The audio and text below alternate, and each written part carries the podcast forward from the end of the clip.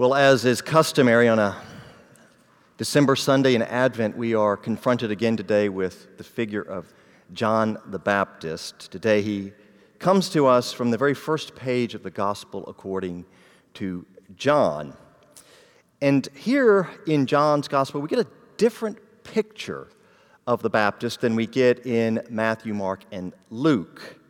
In those Gospel accounts, he is described in curious detail. Um, the by now familiar, unforgettable uh, notes about his startling appearance, um, his odd and rugged clothing, his strange eating habits, his fire and brimstone preaching with vivid, unsettling images. In today's gospel, however, John the Baptist is more subdued, less impassioned. In fact, in this gospel account, he's not even named as the Baptist. He is merely identified as the one who testifies. He is a witness. Who are you? He is asked almost accusingly. The religious establishment in Jerusalem has sent investigative envoys down from the holy city, down from HQ into the desert east of the Jordan River, where this non establishment prophet is preaching and baptizing and gaining quite a large following. Who are you? What do you say about yourself? And the answer that John gives to this question about his identity is not a finger pointed at himself. It's not a finger pointed at his ministry. It's not a finger pointed at his followers. It is a finger pointed outward and upward. Among you stands one whom you do not know, the one who is coming after me. I am not worthy to untie the thong of his sandals. And we have here, again on the very first page of the Gospel according to John, the earliest glimpse of Christian witness, of preaching. John the Baptist is the earliest figure for the ministry of the church itself.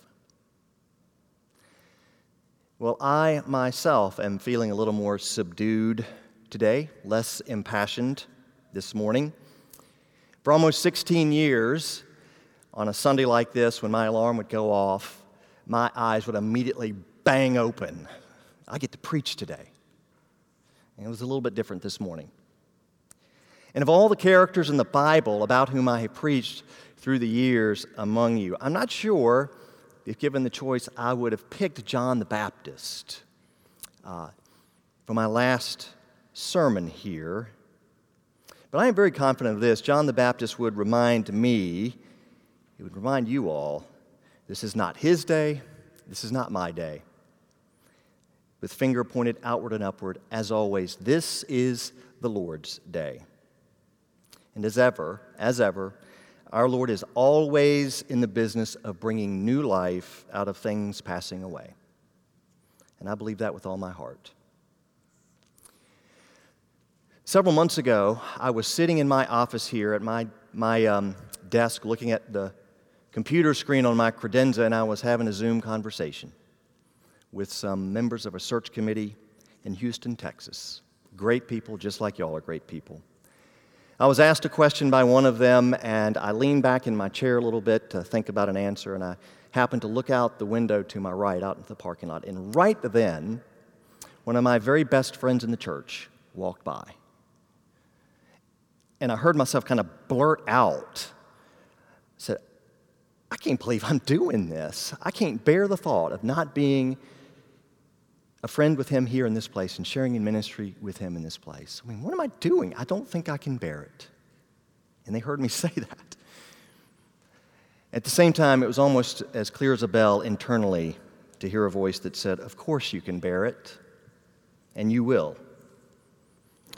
I am the one who is always coming, always calling, and especially always coming to those who are called out always offering new life beyond every grief, beyond every closed chapter.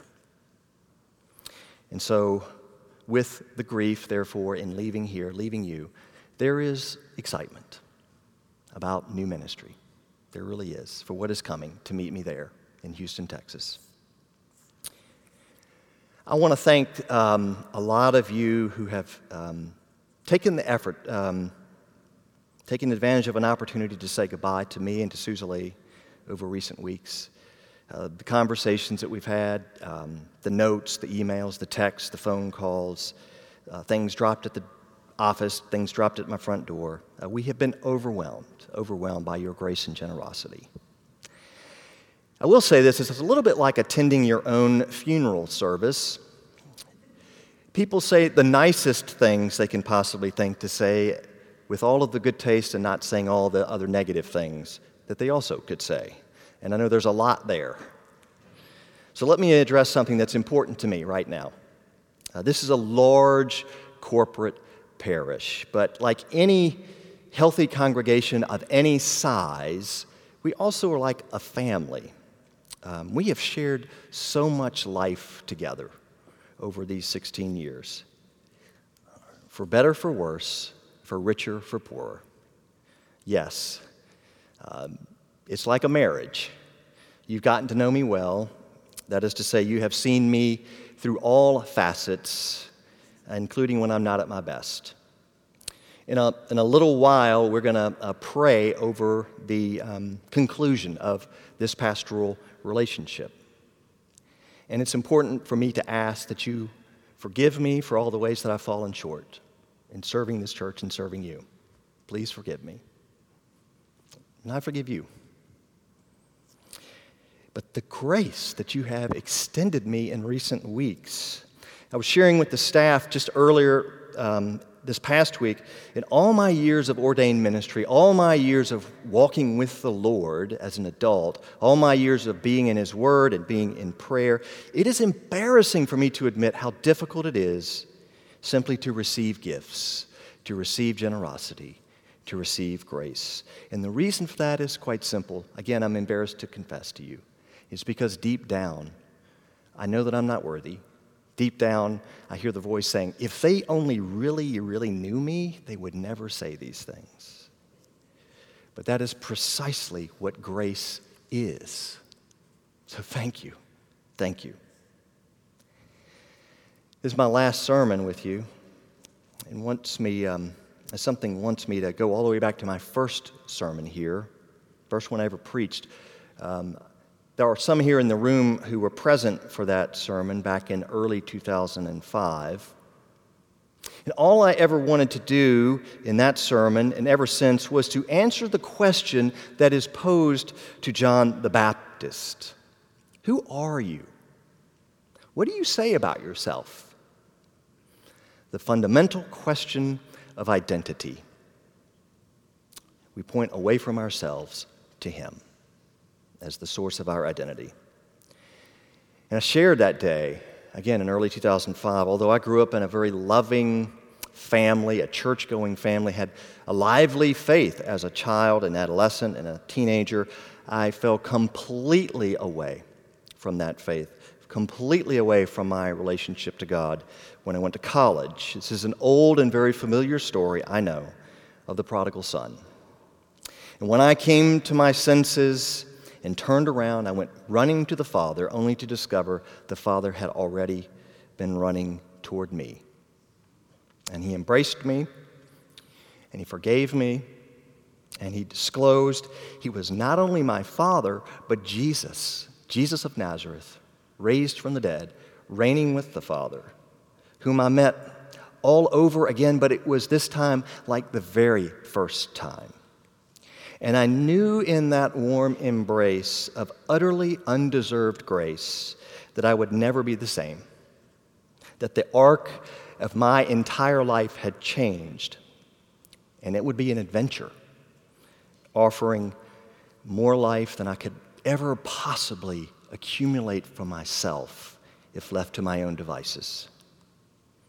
So, two things about that that are still true. Number one, I have never gotten over my astonishment at the free gift of grace in Jesus Christ and what it cost him to give it to me. And number two, I have never, ever gotten to the point where I completely get that and can close the book. It's done because of the way I am. Still sinful, I always need to return, to repent, to come back, to come back with you all, here, among other places, to trust, to hear again the Lord's own answer to my question about who I am. The voice that says to me and to you, You are my beloved Son, in whom I am well pleased. Your sins are forgiven. Stand and walk. Come, follow me. As the Father has sent me, I send you. And I've always wanted you to hear that too. I don't think I've ever wavered in that passion. My burning desire that we would together become a new people in whom Christ is more and more the center point of light. That together we would become people growing and maturing all the time, that every aspect of our life is now arranged around Him. That together we would be an ever brighter light in our families, to our friends, and to our neighbors, and to the city, and to the larger church, and to the world. And that together we would never think that the goal of our life together at St. George's Church is to be a successful church to do ministries competently and well, to be super highly well organized and you know, hitting on all cylinders like that, which, by the way, is not an easy thing to pull off.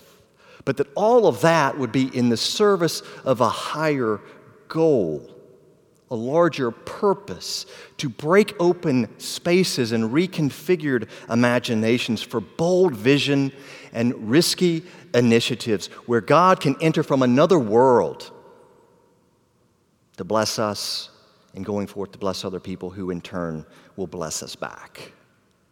That's why we do what we do here. Please continue in that.